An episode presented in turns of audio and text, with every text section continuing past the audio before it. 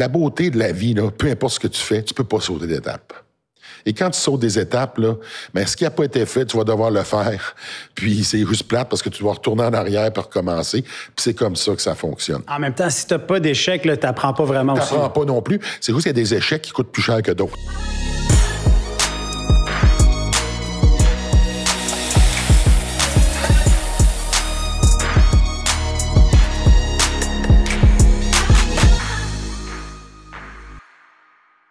Bonjour, bienvenue à un autre épisode de Un Espresso avec Angelo. Aujourd'hui, on reçoit Hugo Girard, qu'on connaît comme étant l'homme fort du Québec. Sa discipline, sa détermination, son travail acharné l'ont amené à exceller dans plein de sphères autant l'entrepreneuriat. C'est pour ça qu'on voulait le recevoir aujourd'hui pour parler de ses différentes euh, entreprises. Il est aussi animateur à la télévision et bien sûr porte-parole chez BMR, qu'on on en a un ici pas loin à Saint-Léonard. Oui, oui. T'es-tu passé en avant, Hugo? Non, je me suis pas rendu jusque-là, mais je sais qu'il est juste là. Alors, merci d'avoir accepté l'invitation, Hugo. Ça me fait plaisir. Très heureux d'être là. On sait que tu es à Saint-Jean-sur-Richelieu, puis euh, nous, on est à Saint-Léonard. Fait que les deux, ça commence par Saint. C'était pas trop loin. Non, non, on n'était pas, euh, comment je dirais, un, lancer de pierre, puis j'étais rendu. Hugo, je voulais commencer par quelque chose d'un petit peu atypique j'ai vu une de tes publications sur Facebook que tu as faite en mai 2022. Ça m'a tellement parlé à, plein, plusieurs points de vue, désolé. Puis j'aimerais ça te la lire. Puis je voudrais élaborer là-dessus. C'est bon. J'aimerais vous partager une expérience que j'ai vécue récemment. La semaine dernière, je suis allé donner une conférence, comme je le fais régulièrement, au sujet de la motivation et du dépassement de soi. Une fois terminé, j'avais le sentiment que quelque chose n'allait pas. Après avoir fait un suivi avec mon agent, j'ai appris que les gens avaient beaucoup apprécié ma conférence. Par contre, ils m'avaient trouvé sévère, pour ne pas dire bête, lors de mon arrivée et mon départ. Cela m'a amené à effectuer une réflexion sur moi-même parce que ce genre de commentaire revient souvent. J'ai, paraît-il, l'air intimidant quand je ne souris pas. et je ne souris pas tant que ça au quotidien, malheureusement. Ce que les gens ignorent, c'est que toute ma vie, j'ai été dans la performance, j'ai déjà tellement de questions, puis. Pour me démarquer en tant qu'homme fort, mon physique imposant est devenu mon outil de travail. J'ai repoussé mes limites physiques en me donnant à fond jusqu'à me déchirer des muscles et des tendons. Une fois cette carrière terminée, j'ai dû me réinventer afin d'exploiter d'autres aspects de mon potentiel. J'ai passé ma jeunesse à me faire dire que j'étais un incapable et passé le reste de ma vie à prouver le contraire. Voilà pourquoi donner le meilleur de moi-même est une véritable obsession chez moi, car je vis très mal avec le fait d'être médiocre. Et oui, ça m'arrive trop souvent à mon goût. Donc, peu importe ce que je fais, l'objectif est de toujours donner le meilleur de moi-même et pour cela, je dois parfois être dans, dans, ma tête ou dans ma bulle parce que je dois moi aussi me motiver, me préparer, me mettre dans un certain état d'esprit. Lorsque j'arrive sur les lieux d'une conférence, je me prépare mentalement afin de donner une performance à la hauteur de mes standards qui sont très élevés, mais surtout à la hauteur des attentes du public. Comme je suis dans ma tête, je peux être difficile d'approche. Et là, tu dis, bon, mais ben, n'hésitez pas à venir vers moi. Désolé pour la longue introduction, puis euh, j'espère que j'étais un bon lecteur, mais euh, Hugo, il y, a, y, a, comme un million d'affaires qui me reviennent là-dedans, mais premièrement, là, tu es un modèle pour plusieurs. Puis tu dois être un idole, un héros pour certaines personnes. Les gens ont souvent envie d'entrer en contact avec toi, j'imagine. Puis on entend souvent des gens qui sont demandants envers les personnalités publiques. Comment est-ce que tu vis avec cet aspect-là? c'est une bonne question. Tu sais, il euh, a rien ce que j'ai fait que j'ai fait pour avoir euh, euh, l'adulation du public ou pour être un modèle? je l'ai fait avant tout pour être la meilleure version de moi-même. Puis un de mes objectifs, c'est, ben oui, être un modèle pour mon fils, être un modèle pour les gens qui sont près de toi, être un modèle pour ceux qui te connaissent et qui sont dans ton entourage. Parce que pour pouvoir passer, pour, m'être rendu où j'ai été, pour avoir fait les choses que j'ai fait, euh, il n'y avait pas de demi-mesure. Donc, la vie n'a euh, pas été toujours facile. Je viens d'un milieu euh, très, très modeste. Donc, d'avoir des ambitions, euh, c'était pas commun dans mon coin de pays. Donc, pour arriver à sortir de là, pour arriver à exceller et me démarquer, il a fallu que je fasse les choses d'une certaine manière. Et cette certaine manière-là m'a amené à être quelqu'un qui, qui est très introverti, même si je pratique un métier où ce que c'est très extroverti. Mais dans mon, quotidien, je suis souvent renfermé et je suis souvent dans ma tête ou dans ma bulle. Euh, ce qui fait en sorte que euh, quand je vais faire une performance ou peu importe ce que je fais, mais j'essaie de le faire au meilleur de mes capacités parce que je suis très sévère envers moi-même. Et j'ai beaucoup de difficultés avec le fait de ne pas être à la hauteur. Et les standards que je m'impose ne sont pas basés sur ceux d'autrui, ils sont basés sur les miens. Mm-hmm. Mais est-ce que tu trouves que les gens du public sont sévères envers les personnalités publiques? Euh, je crois pas.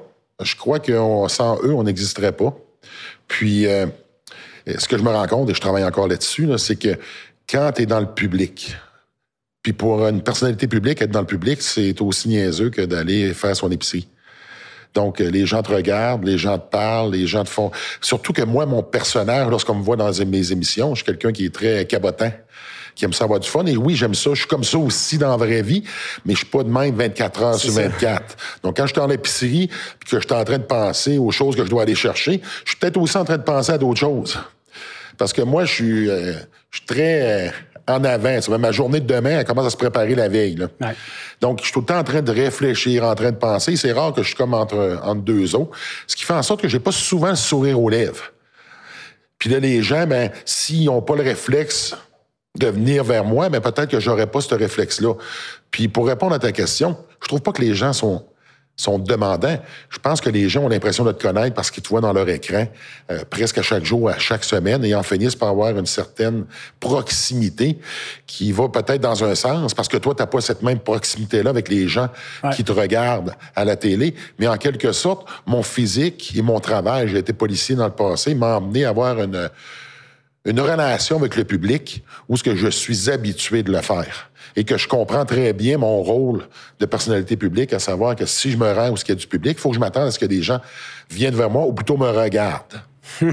Donc, parce que des fois, ils viendront pas parce qu'effectivement... Ils sont gênés, mais ils vont te regarder. Ils vont, ils vont te regarder. Puis là, ben... Puis moi, ben, j'étais un peu comme, euh, OK, je suis comme ça. Euh, j'allais euh, faire mon épicerie en gougoune. Puis là, ma blonde, elle dit, tu peux pas t'en aller là parce que j'avais des bas pied puis des gougounes, ça marche pas. Puis là, moi, je suis comme là, ben, je suis comme ça. ben, moi, ça me dérange pas. Là. Puis, euh, je me souviens, j'étais allé en Gougoune, puis là, il y a une madame qui me regarde. Ouais, t'es bien habillé.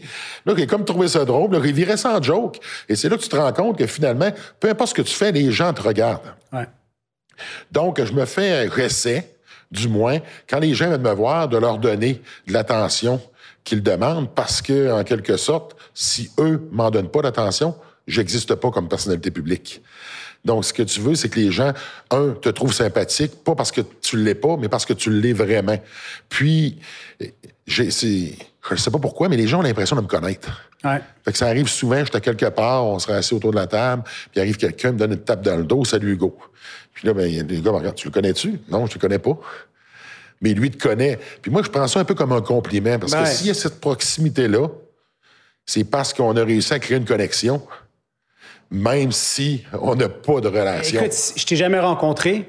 Par personne interposée, on a été comme présenté, si on veut, puis j'ai l'impression de te connaître. Aussitôt que tu es, rentré à notre bureau, j'ai pas eu le feeling que tu décris dans, ta publication, mais j'avais l'impression exactement ce que tu décris de, te connaître. Mais c'est vrai que tu es une personne imposante. Fait que des fois, ça peut être justement intimidant. Fait qu'on se donne l'idée que tu es intimidant, mais en réalité, T'as l'air d'être vraiment doux et. Euh, puis t'as vu ma perception, c'est quand je suis arrivé, il y avait comme un petit, pas un malaise, mais pour moi, là, j'étais pas dans ma zone de confort. Je suis pas arrivé. Euh, oui, on se rencontre, on se salue. Ça me prend un certain temps. Moi, j'étais un peu comme un diesel. Il faut que tu le partes, puis il faut qu'il réchauffe, un mec qui commence à, que le moteur tourne rond, puis que ça y aille bien. C'est une belle analogie. Je suis comme ça. Là. Comme ton gros, gros truck. oui, ça me ressemble. Là. Moi, je suis comme un gros camion. Donc, ça me prend un peu de temps avant de m'acclimater et de me sentir bien parce que je suis pas différent des autres. Mais non. On arrive à quelque part, oui, les gens, eux, te connaissent, mais toi, tu connais pas tout le monde. Puis là, mais il faut que tu crées cette relation-là. C'est ça qui est bizarre de la relation, c'est que toi, tu arrives, eux, ils ont l'impression de te connaître, puis toi, tu arrives, puis tu connais pas personne. Fait que toi, tu es comme gêné un peu, eux sont déjà un peu dégênés. Puis ce qui est drôle, c'est que si je dans un. Dans, mon travail, je fais une, une activité promotionnelle, ça se fait tout seul. Je n'ai pas besoin de le faire. C'est comme si là, présentement, je suis Hugo Girard, la personnalité publique. Mais le reste du temps, je suis Hugo Girard. il est quand même une personnalité publique, mais là, je suis pas dans ce mode-là. Donc, il y a comme un petit délai, un petit déclic, puis il faut que je me remette dedans pour me sentir à l'aise, pour être capable de, justement, de créer cette magie-là qui existe entre moi et les gens qui me regardent ou les gens qui me connaissent ou les gens qui veulent me connaître. Est-ce qu'un gars comme toi, dans notre environnement en 2022, on, a souvent peur de faire un faux move en étant une personnalité publique? Est-ce que c'est quelque chose qui est dans ta tête quand tu vas quelque part ou que tu dis quelque chose à la télévision ou dans une entrevue, tu dis, bon, mais je pourrais être cancellé pour dire une niaiserie? Est-ce que c'est quelque chose, exemple, tu arrives puis tu dis, bon, faut pas que je dise telle affaire, faut que je fasse attention à telle chose? Euh, honnêtement, on doit se filtrer. On, on est justement en 2022, c'est pas comme euh, dans les années 2000 on évolue comme société. Est-ce qu'on va dans la bonne direction dans tout ce qu'on fait? Je le sais pas. Euh, par contre, j'ai pas de difficulté avec ça tellement parce que mon, mon parcours de vie m'a amené à être justement toujours aux aguets de tes actions et des conséquences de tes actions. Quand je parle d'action, je parle aussi de tes paroles, pas seulement que des gestes. Quand tu es policier, tu es policier non seulement lorsque tu es dans la voiture puis tu as l'uniforme, tu es policier 24 heures sur 24 parce que ton voisin d'à côté le sait que tu es policier. Celui-là d'en face aussi, puis le monde dans ton quartier le savent aussi. Donc, si tu fais de quoi qui est pas correct, crois-moi que les gens vont le savoir, puis ça va sortir. Fait que je suis pas quelqu'un qui a des squelettes dans son placard et d'avoir une une ligne directrice, une discipline de vie qui est très stricte. Donc, je suis habitué à ça. Par contre, je suis conscient qu'il y a certaines croyances, ou plutôt euh, philosophies, que tu dois garder pour toi parce que c'est pas tout correct de dire. Mais toute vérité n'est pas bonne à dire. Non, mais tu as vu des personnalités publiques, là, il y avait la COVID là, qui était pas si loin que ça. Les gens, ils parlaient qui étaient contre le vaccin, on va les canceller. Tu sais, c'était comme assez stressant d'être une personnalité publique durant ce moment-là, puis de pas pouvoir dire tes opinions personnelles parce que tu sais jamais quelqu'un va reprendre ça puis va retourner ça à sa façon. Euh, ça, c'est certain. Puis rendu là, euh, ça m'a fait réfléchir parce que c'est un bon point. La COVID a venu euh, vraiment mettre, je te dirais, une nouvelle ère où qu'est-ce qui est correct et qu'est-ce qui est pas correct et comment ça peut être interprété et surtout les conséquences de tes croyances. Ouais. Puis là, ben, on y va. je pense qu'il va y avoir une certaine un retour du balancier. L'équilibre, ben, c'est pas nécessairement très équilibré. Et là, le balancier est un peu plus d'un côté. Et je crois que ça va revenir. Ce qu'on a vécu à travers le COVID est quelque chose qu'on n'avait jamais vécu avant. C'est une pandémie, on n'a pas connu, nous autres. Il y a, même nos parents n'ont pas connu, puis nos grands-parents non plus. Donc, ça remonte à très loin. Fait que ce qu'on a vécu est une première pour tout le monde. On doit s'ajuster. Est-ce que je suis d'accord avec les conséquences qui arrivent? Je crois que c'est très sévère. Au, final, c'est ton corps et tu devrais avoir le choix de faire ce que tu veux avec, mais en même temps, ta liberté commence où celle des autres se termine. Donc, le vaccin ici, c'était difficile d'être contre le vaccin. Je pense que le vaccin n'a pas été fait pour contrôler les gens, il a été fait pour sauver des vies. Absolument. Et là, par la suite, ben, c'est comme n'importe quoi. C'est à chacun de faire son propre choix et de vivre avec les conséquences qui viennent avec. Wow! Moi, il y a un bout du passage, je veux le lire pour être sûr de ne pas le mal interpréter. C'est J'ai passé ma jeunesse à me faire dire que j'étais incapable et passé le reste de ma vie à prouver le contraire. Premièrement, j'ai trouvé ça vraiment inspirant. Euh, je pense que c'est une partie de toi qu'on connaît peut-être moins. Tu sais, ça, on te suit, c'est quelque chose que je connais moins. Selon toi, pourquoi les gens te traitaient d'incapable quand tu étais jeune ou c'est quoi cette, cette mentalité-là? Puis j'ai une deuxième question qui suit Qu'est-ce que tu dirais à quelqu'un qui se fait dénigrer comme ça présentement? Écoute, moi, je viens d'un milieu, je l'ai dit, modeste. Donc, d'avoir des ambitions, ça fait de toi quelqu'un qui est différent. Fait que prends pour acquis que moi, physiquement, j'étais déjà différent. Mais j'étais beaucoup plus costaud qu'un jeune de mon âge. Donc, euh, euh, être différent à l'adolescence, c'est pas nécessairement, ça fait pas de toi la personne la plus populaire.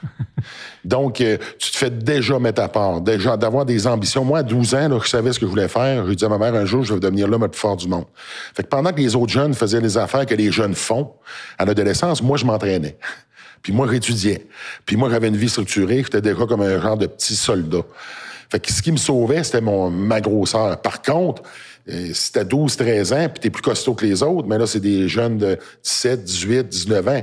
Donc, c'est eux qu'avec ces gens-là que tu deals.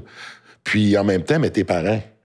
ça part, euh, ça part un peu de la maison, euh, d'avoir de l'ambition. Moi, mon père a voulu que je commence à travailler euh, aussitôt que j'étais assez costaud pour le faire. Donc, si à 12 ans, tu es, à la grosseur d'un adulte, tu devrais travailler. Donc, ça faisait en sorte qu'il me jugeait beaucoup parce que j'avais des comportements d'enfant. Et le fait de vouloir m'entraîner, même si lui s'entraînait, faisait pas l'unanimité tellement. Puis là, ben, au niveau du reste de la famille, tu avais, de l'alcoolisme, du tabagisme, de la drogue, tu avais tout le bagage qui vont euh, qui vont pas nécessairement avec la direction où ce que je voulais aller. Donc, ça me faisait ressortir... Euh, c'est difficile de mettre dans le tête, là, mais prends pour acquis que, avec quoi, tu te penses-tu meilleur que nous autres, toi? Pourquoi toi, tu réussirais? Nous autres, on n'a pas réussi. Sensiblement, cette façon de penser-là, que tu grandis dans un environnement que c'est comme ça. Donc, tu avais peu de gens qui avaient de la croyance, qui allaient te supporter, parce qu'en même temps, tu leur rappelles leur propre position à l'heure où eux, ils étaient, avec les outils qu'ils avaient. Donc, on veut pas nécessairement que les autres réussissent dans ce temps-là.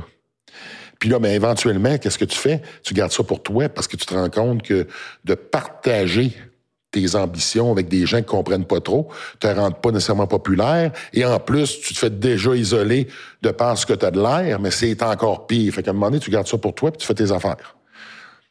Fait que, puis éventuellement, avec le temps, puis en continuant de travailler, puis en restant focusé sur mon objectif, puis tu sais, ce que je voulais faire, là, quand je l'ai mentionné tantôt, c'était pas pour être populaire, c'était pas pour devenir une vedette, c'était pas pour être un modèle, c'était juste pour me prouver à moi-même que j'étais quelqu'un, puis que je pouvais réussir, puis que c'était pas cet avenir-là qui m'attendait ce qui se passait par chez moi. Je voulais juste sortir de là. Fait que pour moi, c'était une bouée de sauvetage. L'entraînement est devenu ma bouée de sauvetage sur laquelle je ciblais, puis c'est là que je vais aller, puisque ça va m'emmener quelque part où ce que je vais être en sécurité, puis éventuellement que je vais sortir de cet environnement-là, ou cette mentalité-là et cette façon de penser. Et le message que j'ai à dire, c'est que quand quelqu'un se fait rabrouer, tu le fais pas pour les autres, tu le fais avant tout pour toi-même. Puis le plus beau cadeau qu'ils m'ont fait, honnêtement, même si j'aurais aimé ça vivre d'autres choses que ce que j'ai vécu, ben, ils m'ont donné la force de caractère nécessaire pour arriver à atteindre mes objectifs et de pas me mettre de limites. Mhm. Puis je m'en suis mis longtemps parce que ça a pris du temps avec que cette transformation-là se fasse. Ça s'est fait, honnêtement, la journée que j'ai été champion du monde, c'est pas le trophée que j'ai gagné, c'est la réalisation que je pouvais accomplir tout ce que je voulais. C'est là que je l'ai su. Avant ça, je le savais pas. Avant ça, je travaillais vers ça. Mais quand j'ai été champion du monde, c'est le plus beau cadeau que je me suis fait, c'est de dire, hey, je l'ai atteint. Et ça, j'ai fait ça tout seul. Sans encouragement, ou à peu près pas. Parce que les, encouragements sont arrivés quand tu arrives en haut de la montagne. Pendant que tu montes, là, tout le monde te regarde aller puis attend de voir. Puis moi, ben, je pratiquais pas nécessairement un sport. À vrai dire, c'était pas reconnu comme un sport. Et deuxièmement, c'était pas très connu. Donc, c'est pas comme si tu jouais au hockey. Donc, ça a pris un certain temps avant que le rayonnement se fasse et que tout d'un coup, les gens se mettent à réaliser que tu avais accompli quelque chose d'extraordinaire. Mais à la base, je suis quelqu'un d'ordinaire qui a accompli quelque chose d'extraordinaire. Mais ça, tout le monde est capable de le faire. Donc, c'est juste que ça demande beaucoup d'efforts, beaucoup de travail, beaucoup de travail sur soi, puis de croire en soi. Puis, malheureusement, encore aujourd'hui, je continue à travailler là-dessus parce que tu as des séquelles de ce bout euh, de vie-là que tu as vécu, même si c'est pas nécessairement long dans l'ensemble de ma vie. Mais de 0 à, 15 ans, ça a laissé des traces, puis je suis toujours en train de travailler là-dessus. Mais la beauté de ça, c'est que moi, je suis un travaillant. Fait que j'arrête pas. Wow! Tout un communicateur, disons, quand on, pense à Hugo Girard, aujourd'hui, on fait même plus le lien avec l'homme fort, mais quel communicateur. Tu sais, cette explication-là que tu viens de nous donner, c'est une des meilleures réponses que j'ai eues dans ma vie. Fait que merci pour ça. Euh, dans, l'extrait, quand tu dis une fois cette carrière terminée, j'ai dû me réinventer afin d'exploiter d'autres aspects de mon potentiel. Euh, un jour, tu gagnes ta vie comme homme fort, puis là, tu es le meilleur au monde, puis le lendemain, tu dois te réinventer, puis tu dois te poser la question OK, sais, what's next? Qu'est-ce qui est le plus difficile quand on doit se réinventer? Est-ce que c'est la première chose à faire quand on est dans cette situation-là? C'est tout ça qui est le plus tough? Écoute, ça, ça a été. Euh, ça a pris environ trois ans avant que je puisse réussir à, à vraiment passer à d'autres choses. Parce que pendant 25 ans de ta vie, tu te rentraînes pour être le plus fort que tu peux être.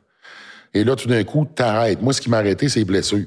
Ouais parce que j'aurais sûrement continué. Puis finalement, c'est peut-être pas une mauvaise affaire, parce que si j'avais continué plus longtemps, j'aurais continué jusqu'au temps que la vie m'amène à arrêter, et peut-être j'aurais passé aux côtés d'une autre carrière.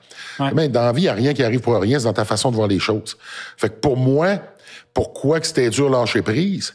Parce que cette fameuse bouée-là, même si j'avais conscience que j'étais capable d'accomplir d'autres choses, j'étais dans une certaine zone de confort. C'est un environnement que je connaissais, c'est un environnement aussi assez unique, dans le sens qu'il n'y en a pas 50 plus forts. Il y en a un ou un par pays ou quelques-uns. Donc, t'es pas beaucoup. Ça te permet d'exploiter un peu cette ce volet-là.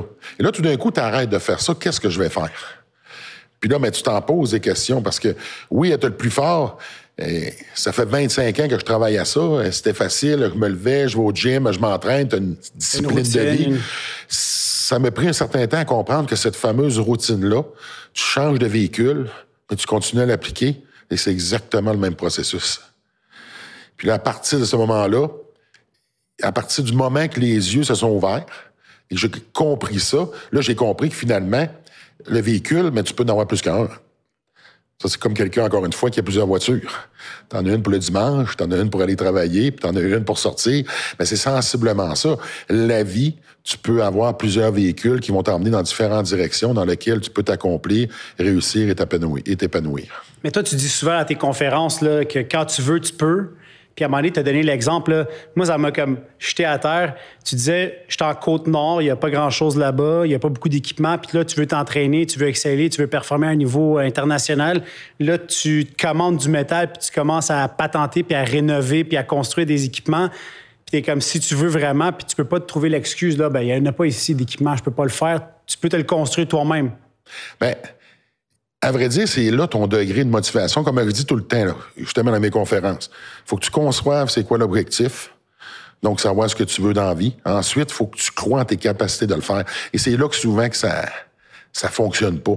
Parce que tu y crois quand ça va bien. Quand ça se met à aller à boiter un peu, à être un peu plus difficile, on arrête d'y croire. Mais s'il m'avait dit à 12 ans, Hugo, ça va te prendre 20 ans mais que tu sois champion du monde, est-ce que je l'aurais fait? Je le sais pas. Parce que c'est long, 20 ans. C'est pour ça que je me fixe des objectifs à court terme, moyen terme, long terme. Puis l'aspect le plus important, c'est le travail. Fait que moi, j'ai pour mon dire, tant que je bouge, tant que je travaille, puis j'avance vers mon objectif, ben, je suis pas en train de dévier, je vais pas me décourager. Et tôt ou tard, peu importe où ce que je vais échouer, je vais être dans une meilleure position que si je l'avais pas fait. Fait que je suis pas nécessairement en train de penser à l'objectif tout le temps. Parce que quand on pense à l'objectif, souvent on passe au côté parce que tout d'un coup, on voit pas les choses qu'on pourrait faire autrement. Oui, tu travailles, mais tu es tellement focusé que tu as une vision tunnel. Ce que tu veux, c'est te donner de la perspective. Puis en cours de route, c'est là que tu te mets à développer d'autres talents, avoir d'autres opportunités. Et là, je peux utiliser mon bagage d'homme fort, le mettre en application sur d'autres sphères qui sont l'entrepreneuriat. Ouais. Euh, tu peux puis ça, ben, il y a bien des occasions d'affaires que tu peux dans différentes directions aussi, que tu peux exploiter dans ta vie en général, parce que tout d'un coup, moi, là, ça a été 25 ans de ma vie, ma priorité, c'était l'entraînement. Et là, tout d'un coup, ben, ça se met à changer parce que tu te rends compte que, oui, tu as une vie familiale, mais ta famille n'était pas nécessairement ta priorité. Et là, tout d'un coup, tu te mets à équilibrer un peu tout ça. Et là, tu peux te rendre compte que même une fois tout ça, même si t'es pas tous tes, énergies sont sur le même objectif, mais tu es capable de réussir quand même. Puis tu es capable d'avancer parce que tu vas développer d'autres outils pour mettre dans ton coffre outils dans d'autres sphères de ta vie, que ce soit avec tes amis, que ce soit avec ta conjointe, que ce soit avec tes enfants, tu deviens une meilleure personne. Et pour moi, devenir une meilleure personne te fait grandir et en grandissant, ben, ça te donne plus d'outils pour pouvoir réussir dans peu importe ce que tu fais. Wow! Juste wow. juste wow. Euh, je, veux juste faire un petit commentaire sur devenir une meilleure personne. Euh, je t'avais dit que j'avais enregistré l'épisode, à l'enregistrement de l'épisode euh, des machines en octobre 2018. puis tu avais dit quelque chose qui m'avait percuté. Tu parlé de ta séparation avec ta femme. Puis tu avais dit avoir su, j'aurais aimé travailler plus sur moi avant la séparation. puis ça m'a percuté, ça m'a donné une envie de travailler encore plus sur moi. Euh, puis ça a bien fonctionné aussi. Fait que je veux te dire ah, merci, puis ça m'a inspiré, puis il y a une ah, Merci beaucoup. Fait que je voulais revenir. On a parlé beaucoup du passé. Oui.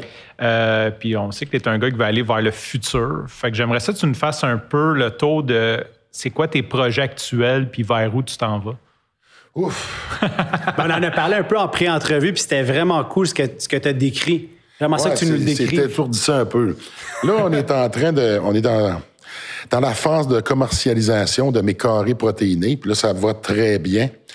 Euh, ça, ça a été une belle, euh, une expérience. Je dirais une belle expérience. Ça a été une expérience euh, coûteuse, une expérience enrichissante, une expérience où j'ai appris beaucoup de choses, une expérience où j'ai eu des échecs. Puis au final, ben, en lâchant pas, ben, j'espère qu'on va le tourner en succès, puis on est rendu là. Fait que euh, je suis content parce qu'on rentre dans toutes les grandes chaînes. Ça que j'ai créé un, c'est un travail de huit ans. On a eu une première phase de commercialisation qui s'est pas bien tournée. J'ai dû retirer euh, retirer des, des, des produits, des, tablettes, là? Ouais, des tablettes, retourner à table à dessin et recommencer. Puis là, mais je pense que je pense pas. On a vraiment un bon produit. Je savais qu'on avait un bon produit avant, mais euh, l'école, la beauté de la vie, là, peu importe ce que tu fais, tu peux pas sauter d'étape. Et quand tu sautes des étapes, là, ben, ce qui n'a pas été fait, tu vas devoir le faire. Puis c'est juste plate parce que tu dois retourner en arrière pour recommencer. Puis c'est comme ça que ça fonctionne. En même temps, si tu n'as pas d'échecs, tu n'apprends pas vraiment Tu n'apprends pas non plus. C'est juste qu'il y a des échecs qui coûtent plus cher que d'autres. Puis quand ben, c'est ton argent, c'est tes, tu le prends dans tes poches, euh, c'est pas l'argent d'une banque, c'est pas l'argent des autres, c'est la tienne. Ça fait mal parce que tu sais qu'est-ce que ça prend pour la gagner, puis elle est durement gagnée. Donc, au final, ben, tantôt je parlais, c'est ça croire dans, dans ce que tu fais. C'est que tu vis des échecs. Et là, tout d'un coup, tu te dis, est-ce que je fais la bonne chose? Puis là, ben, tu dois, parce que c'est pas la pensée magique qui fait que tu réussis dans la vie. Il faut que tu fasses, euh, faut que tu fasses face à la musique puis que tu analyses les choses comme il faut. Parce que des fois, il faut que tu décides de dire, OK, non, ça fonctionnera pas, puis on va abandonner, puis on va faire d'autres choses. C'est ça. Il y a des gens qui, qui des fois, ils restent accrochés sur un projet, mais c'est pas un bon projet. Puis ça accroche juste par orgueil. L'orgueil. Puis l'orgueil, c'est bon d'avoir de l'orgueil, mais il faut pas que l'orgueil mène. Mais là, toi, ta barre, là, Ma barre, ma barre, là, c'est un carré protéiné, c'est à 60 grammes, c'est sans gluten, 100% naturel. Ça, pour moi, là, c'était mon cheval de bataille, avoir un produit qui était 100% naturel, un produit sans gluten, parce que moi, j'étais intolérant au gluten. Là, on a 12 grammes de protéines, t'as 5 grammes de fibres, euh, très bas taux de sucre. J'utilise le miel comme agent de conservation. Donc, le miel non pasteurisé, c'est un produit qui vire pas. Ouais. Puis là, ben, j'ai même fait de l'expérience. À un moment donné, j'ai trouvé des barres qui avaient deux ans dans un de mes sacs d'entraînement. Fait que je la sors, qui est encore bien belle, bien sec. Je la mets au micro-ondes 10 secondes. Puis elle est revenue sensiblement comme elle était lorsqu'elle sort, puis tu viens de l'avoir. Donc, j'ai trouvé, waouh, ça, c'était le fun. Puis j'ai fait l'exercice avec mon agent de développement. J'étais parqué là un matin, puis là, je sors des barres, puis je dis, hey, goûte à ça. Fait que là, il dit, elle est sec. Là, je dis rien. Je la mets au micro-ondes, j'en reviens, crème est bonne. Puis là, j'en donne un autre qui était fraîche. Puis il voit pas la différence. Là, j'étais content, là, parce que deux ans, c'est quand même, euh, c'est quand même assez long pour un produit périssable. Donc, finalement, tout ça pour dire que là, on est vraiment dans la phase de commercialisation. Ça va bien. On a commencé les pubs. On est dans toutes les pharmacies du Québec. Là, on rentre dans toutes les épiceries. Fait qu'on a. un modèle d'affaires qui était vente directe sur hugogirard.com. Puis là, c'est disponible dans des, des, points de vente. Fait que tu as deux. Euh... Bien, c'était. Je le vendais sur mon site, mais c'était pas mon plan A. C'est un produit qui est vraiment développé pour le mass market. Parce que j'avais une vision. Que Ma vision, c'est je veux un produit. L'offre de service dans les bars, euh, sans être méchant, c'est des produits souvent qui contiennent beaucoup trop de sucre. Ouais. Et là, on donne ça à nos enfants. Nos enfants ont des problèmes de ils ont des problèmes de poids. on se demande pourquoi. Du sucre, il y en a partout. Et du sucre, ça coûte pas cher. Je suis pas en train de dire que le sucre est pas bon, mais trop de sucre, c'est comme d'autres choses. C'est pas bon. je voulais avoir de quoi que je peux consommer, que je sais que c'est bon, puis que je peux offrir aux autres, puis dire, regarde, là, tu as un bon produit qui est une alternative santé si tu as besoin de manger quelque chose autre qu'une barre de chocolat ou un autre produit qui a pas grand-chose dedans, parce que c'est quand même assez complet. Tu prends ça avec un yogourt le matin, puis tu viens de déjeuner, puis c'est c'est fait, là. T'as un sucre rapide qui est ton miel, t'as un sucre lent qui est ton avoine. Fait que ça te permet de te soutenir. En plus, c'est bon goût. Puis t'as pas l'impression de manger seulement avec du sucre. Puis c'est pas nécessairement comme une barre protéinée. La plupart des barres protéinées ont une texture qui leur est propre. C'est pas ça. Moi, ça ressemble quasiment à un muffin. Donc, t'as un peu le, un peu l'impression de manger quelque chose que c'est ta mère qui a fait. Puis là, je trouve ça le fun parce que je suis un peu quelqu'un qui est nostalgique, mais est surtout à cœur de pouvoir aider les gens à devenir meilleurs et à prendre leur santé en main. Le réel santé, dans le fond, parce que souvent, on parle de mettre de l'argent de côté pour ta retraite. Puis on en a parlé à un moment dans un épisode. C'est faut que tu mettes aussi un petit peu dans ton réel santé. Oui, ta santé, là, Ça, c'est drôle parce que les gens s'en rendent compte seulement lorsqu'ils commencent à avoir des problèmes de santé, comment c'est important. Parce que la vie est belle, puis on peut avoir bien du plaisir, tu peux avoir beaucoup d'argent à ton compte de banque. La journée que tu n'es plus en santé, là, c'est plate, mais tu n'es plus capable d'en profiter. Parce que si tu pas obligé de rester ici pour avoir des traitements, tu n'es pas en train de voyager puis faire le tour du monde. Puis malheureusement, parfois, tu as passé 80% de ta vie à bâtir cette sécurité-là pour te donner cette alternative-là, cette liberté-là de pouvoir faire des choses que tu as envie d'avoir. Tu as toujours envie de faire. Et malheureusement, parce que tu n'as pas fait attention à ta santé, tu seras peut-être pas en mesure de pouvoir le faire. Donc, je pense que la vie, c'est en tout un équilibre. Fait que oui, j'ai les bars, j'ai parti une ligne de vêtements de travail, ça aussi, ça va très bien. C'est ce que tu portes en ce moment, non? Le... Ouais, c'est Hugo Strong, ça s'appelle. C'est le même logo, donc il y a une belle convergence. Même mon gym s'appelle Hugo Gym. J'ai une ligne de produits naturels aussi, où ce que je retrouve les protéines, les vitamines, euh, les oméga 3. Donc, plein de produits d'entraînement. Et ça aussi, là, on est en train d'entrer partout, dans toutes les pharmacies. Je suis déjà dans toutes les C'est quoi ton rêve pour, pour ça? Parce que tantôt, tu m'as parlé un petit peu d'un modèle de franchise? J'aimerais ça éventuellement, justement, avoir des franchises de gym.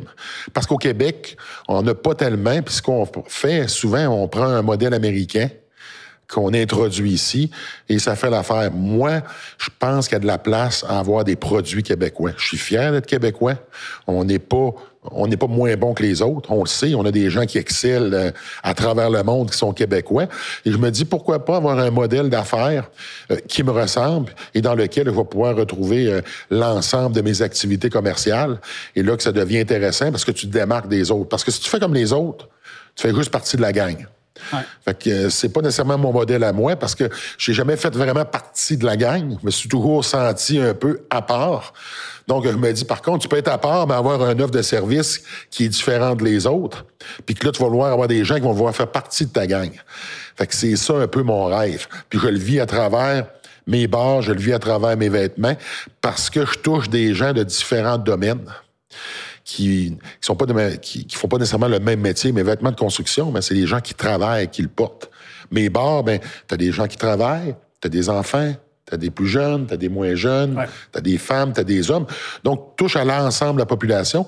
Puis, si on regarde, si on regarde les émissions que je produis ou que je fais, ben ça touche un peu du, du Madame Tout le Monde. c'est ce que je trouve le fun, c'est quand je vois des enfants qui jouent à Kevin et Hugo des Renault d'Hugo. Fait que tu fais, wow, c'est pas mal cool, ça. Et là, tout d'un coup, ben, on se souvient pas nécessairement de toi parce que tu as été l'homme le plus fort du monde. Ça, ça va toujours rester, c'est ta carte de visite, mais je pense que je suis plus que ça. C'est juste que c'est plus difficile à faire la promotion de ça parce que l'autre était tellement gros.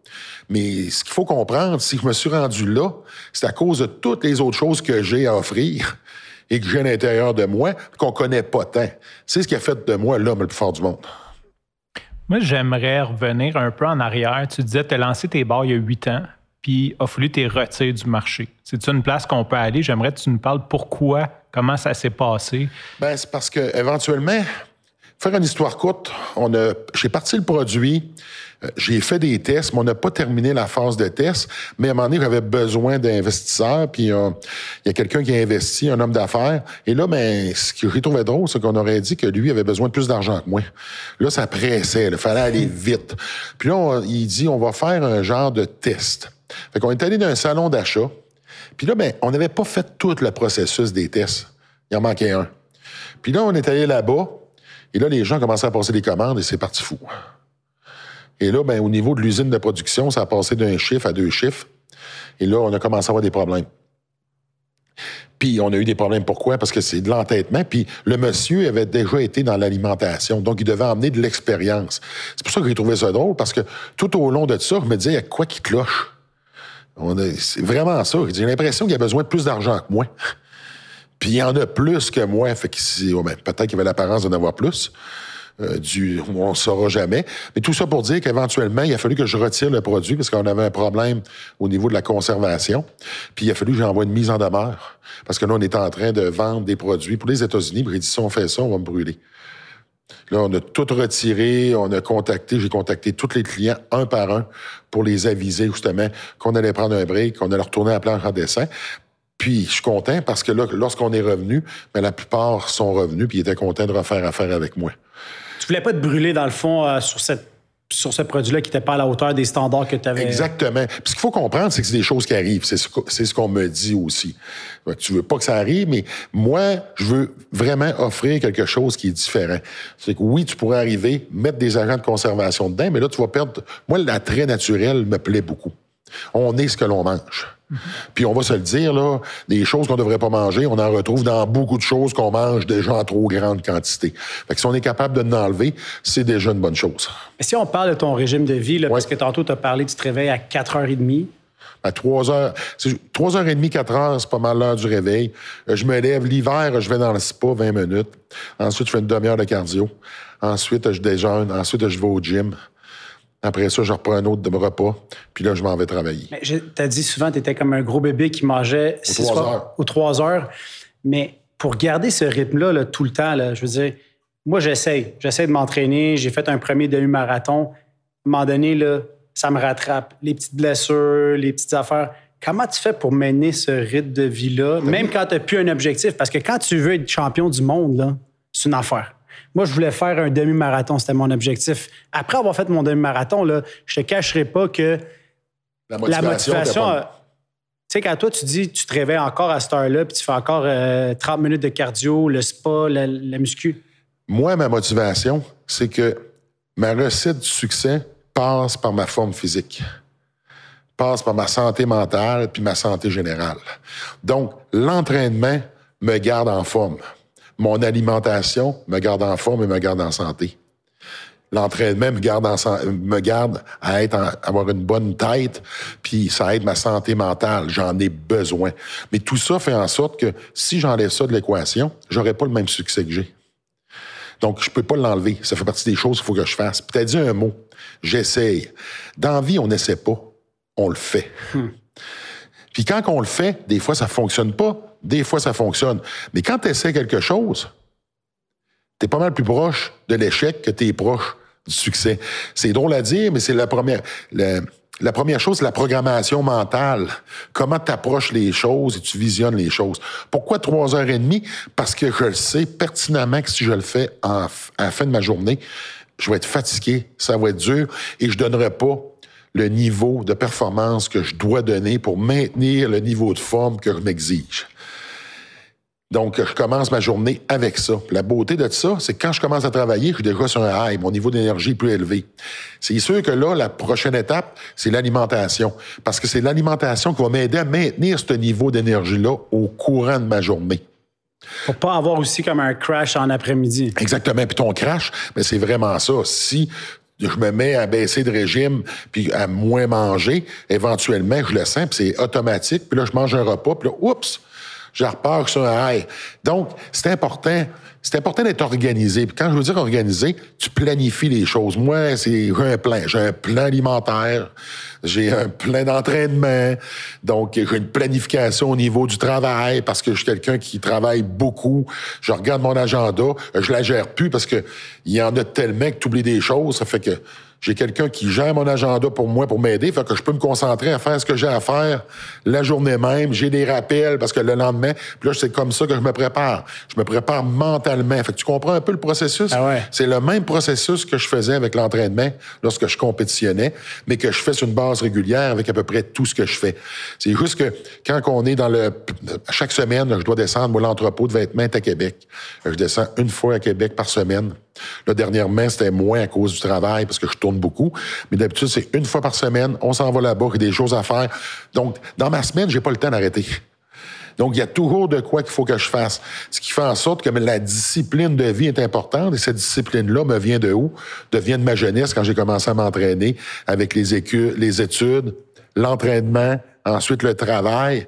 Donc, au final, je trouve pas ça nécessairement dur et ça me permet de garder cette motivation vivante-là parce que le fait d'être en forme me permet de pouvoir me respecter le régime de vie que je m'exige. Fait que, puis quand je, ben, si je suis fatigué puis je suis malade, ça me fâche pratiquement ah. parce que souvent, c'est parce qu'il y a quelque chose que j'ai pas fait comme il faut. si j'ai mal mangé, moi, ça m'affecte. Le sommeil, je n'ai pas besoin de beaucoup, mais le, sommeil que j'ai, il doit être euh, récupérateur. Si j'ai pas bien mangé, je récupère pas bien. Et là, ça, ça me suit tout le reste de ma semaine. Fait que là, tu comprends quand on recommence autre semaine, j'ai pas envie d'être le même gars que j'étais la semaine d'avant. Donc, on, on, fait les choses comme elles doivent être faites. Parce qu'il y a trop de, il y a trop d'énergie, il y a trop d'investissement personnel, il y a trop de gens qui comptent sur toi pour les laisser tomber que tu peux pas arrêter. La roue, il faut qu'elle continue. Mais Hugo, toi, tu as, animé plusieurs émissions de Renault. Tu as fait une émission où est-ce que tu allais dans des ghettos aux États-Unis. Tu as fait plein d'affaires euh, incroyables. C'est où que tu te vois dans, dans 5 ans, 10 ans? Écoute, dans 5 ans, moi, ce que je vois, c'est qu'on a réussi à bâtir le brand où ce que je vais pouvoir focuser mes énergies pour l'aider à, à croître et prendre de l'ampleur et possiblement passer peut-être plus de temps en famille puis de pouvoir réussir à partir d'autre chose, parce que je suis un peu comme ça. Je suis quelqu'un qui ça y prend un objectif. Donc, je me vois pas nécessairement, euh, je vois pas le moment où je vais arrêter de travailler puis que je vais tasser à rien faire. Euh, ça, c'est vraiment pas bon pour moi. Il y a un niveau d'énergie qu'il faut que je dépense à chaque jour. Je suis quelqu'un qui aime les challenges, qui aime les défis. Donc, ce qu'il faut faire, ben, je veux bien m'entourer, continuer, euh, continuer à avoir une belle croissance. Puis, euh, j'espère à quelque part, c'est un de mes souhaits réels, que mon fils va faire partie de ce beau projet-là à un certain moment. je pense que ton fils déménage avec toi ou il a emménagé avec toi? Oui, il est emménagé avec moi depuis le 23 juin. Donc, je suis très heureux, là, là à temps plein. Puis, j'ai une belle relation avec lui. J'ai un peu l'impression que c'est un mini-moi. Fait qu'on aime les mêmes choses. Il adore l'entraînement. Là, c'est le football. Il a l'école. Et peu importe le cheminement de vie qu'il va vouloir prendre, ben moi, je vais être là pour euh, le supporter puis l'épauler pour qu'il réussisse ses propres objectifs. Je vais revenir, puis tu me corrigeras si je me trompe, mais tu avais dit que ton fils, tu l'avais juste l'été avant. Oui. Fait que là, maintenant, c'est fait, il est déménagé avec toi. Parce que j'avais beaucoup d'empathie pour toi. Je me disais, c'est pété de ne pas le voir dix mois par année, puis de l'avoir. pour moi, la, la, pandémie était bonne parce que tout le temps qu'il n'y avait pas d'école, il était chez moi. Et là, c'est là que ça a vraiment connecté. Des étés, ça le faisait, mais l'été est courte. Là, on a eu un stretch de sept mois. Puis vu que là, l'école est à la maison, mais là, moi, on allait s'entraîner tous les jours ensemble. Là, tu avais un gym de 45 000 pieds carrés tout seul. Deux dans le gym. fait que c'était comme cool, là, parce que t'attends pas après rien. Puis, étant donné qu'il n'y avait pas de monde, ben, t'as passé vraiment du temps ensemble. Puis là, ça a vraiment permis à faire en sorte que là, euh, on, a bandé, là. C'est vraiment ça. C'est même mon garçon, moi, maintenant, il, il a 17 ans, puis il me dit, il me dit qu'il m'aime. Euh, c'était pas ça avant, là. Fait que c'est vraiment cool, les accolades. Je pense qu'il n'y a pas de titre de champion du monde qui vaut plus que ça. Ah non, c'est. Tu fais wow! Ben, juste ça, là, ça. Il y a toujours du positif dans le négatif. Donc, pour moi, le positif, ça a été ça. Puis l'aspect de famille, ben, c'était pas nécessairement aussi important parce que ce que j'ai vécu en étant jeune a laissé des traces. Puis là, ben, le divorce, a eu quand même des séquelles, puis tu vis séparé. Puis là, donné, c'est un peu comme tu mets ça un peu de côté pour pas euh, continuer à, garder la plaie à vivre, à vif, là. Puis là, ben, quand il est revenu, tu fais, wow, moi, j'aurais envie de l'avoir à temps plein. Je me souviens, la première fois que j'ai dit ça à mon ex, elle ne tripait pas, comment tu vas faire ça? C'est pas une question, faut que tu me mettes, tu me challenges pas. Je vais trouver un moyen. La première été qui est venu rester avec moi, ouais, mais tu travailles tout le temps. Puis quand il est arrivé dans le camion, quand je suis allé chercher, il me dit, ouais, mais là, papa, je vais faire quoi? Tu travailles tout le temps. Fais-toi-en pas. Je me suis arrangé. Parce que c'est ça que je fais. Je planifie. Puis après ça, on suit le plan. À la fin de l'été, il y avait hâte que ça finisse parce qu'il trouvait qu'il y en avait des affaires à faire. Inquiète-toi pas, tu vas travailler avec moi. Oui, J'ai de la job. Mais est-ce que, est-ce que ça serait un terrain? Parce que moi, moi je viens d'une entreprise familiale. Puis euh, mon père nous a impliqués quand on était jeunes. Il nous amenait, on travaillait dans les boutiques. Est-ce que c'est quelque chose que tu vas faire avec ton fils, d'essayer de, l'impliquer dans, tes différentes Moi, mon fils, je l'emmène avec moi lorsque j'ai des meetings. Fait que je veux qu'il voit ça, qu'il comprenne. Là, il y a des négociations, euh, on a des meetings sur recherche et développement. Je l'emmène, on en parle, il me pose des questions. Parce que c'est les premiers pas vers, mettons, comprendre comment la business fonctionne. Par en même temps, quand tu comprends comment la business fonctionne, tu comprends aussi comment le monde fonctionne. Parce qu'on va se le dire, euh, c'est pas mal ça qui mène le monde. C'est toujours un rapport d'échange. Ouais. Fait qu'il t'as quelque chose à offrir, qu'est-ce que je vais avoir en retour? C'est plate à dire, mais une relation, c'est un peu ça à un certain point. À, part que tu développes des sentiments, mais tu développes pas une relation avec quelqu'un avec qui t'as pas ça fonctionne pas. Mais en business, c'est sensiblement la même chose. Fait que pour moi, je trouve que c'est le fun, ça y permet d'apprendre, de voir le monde dans lequel j'évolue. de voir, de comprendre comment ça fonctionne, puis éventuellement, ben, peut-être de l'aider à mieux identifier qu'est-ce qu'il veut faire de sa vie. Si tu viens, tu deviens chiropraticien, tu vas devoir faire de la business parce que tu offres tes services, il y a un échange, il y a un coût, tu es toujours en train d'en faire, même si c'est pas toi qui opère la clinique. Donc, en quelque sorte, d'être capable de négocier, je pense que c'est quelque chose qui est important dans la vie. Puis moi, j'aimerais vraiment ça un jour que mon fils entre dans l'entreprise parce que ça serait le fun. Je pense que tes parents doivent aimer ça, de voir que tu es impliqué, que ça continue. Écoute, moi, je suis un gars comme ça. Mes chiens, je garde un chiot de mes portées parce que pour moi, je connaissais son père, là, je connais celui-là, il va avoir un peu de lui dedans, le comportement improvisé est prévisible. Fait que j'ai un peu ce côté-là, là, où je m'approprie les choses, puis je veux qu'il y ait une continuité. Puis là, c'est le fun, puis tu regardes tes livres, puis là, tu vois les photos. Ben ça, c'est, c'est, le mien, ça, c'est son père, ça, c'est son grand-père. Puis là, on parle d'animaux, mais c'est le fun. Fait que je pense qu'au niveau de la famille, c'est le fun aussi de mettre ça sur un piédestal. Puis là, ben, même ma relation, je l'ai manquée, tu as une autre relation, mais tu veux pas la manquer, celle-là, tu vas travailler plus fort. Ben, si j'ai un regret dans la vie, c'est que j'aurais dû travailler plus fort sur bien des choses. Fait que là, ben, on va arrêter de vivre dans le passé. Ce qui suit, on, va mettre le, niveau d'effort qu'on doit mettre. Quelle conversation enrichissante. Euh, je m'attendais vraiment à. Ben, en tout cas, c'était à la hauteur de ce que je m'attendais, disons. Puis, euh, si on, pour finir la discussion, parce qu'on sait que tu es un gars occupé, là, puis on veut pas te, retenir trop longtemps, mais est-ce qu'il y a un sujet ou une question qu'on n'a pas abordé qui serait vraiment un win? Maudite bonne question. Honnêtement, j'en ai pas qui me viennent en tête. Je pense que vous avez fait un, une belle job de sortir de ma zone de confort d'entrevue. C'est rare qu'on ait nécessairement cette latitude-là de pouvoir euh, pouvoir parler, puis aller si loin, puis de s'exprimer. Fait que j'ai vraiment adoré ça. Merci beaucoup. Merci. Euh, ça me touche d'entendre ça. Angelo aussi, il le dira peut-être pas, mais c'est ce qu'on veut créer, cette espèce de safe zone-là, puis d'aller peut-être où ce que les autres sont pas allés, euh, au lieu de toujours faire répéter la même chose. Fait que merci, ça me touche que tu dises ouais, ça. Ben, ça me fait plaisir. Hugo, merci. Puis euh, j'espère qu'on va garder un bon contact. Puis, wow, je suis à terre. C'est un rap. Je peux rien à dire. Je suis sans mots.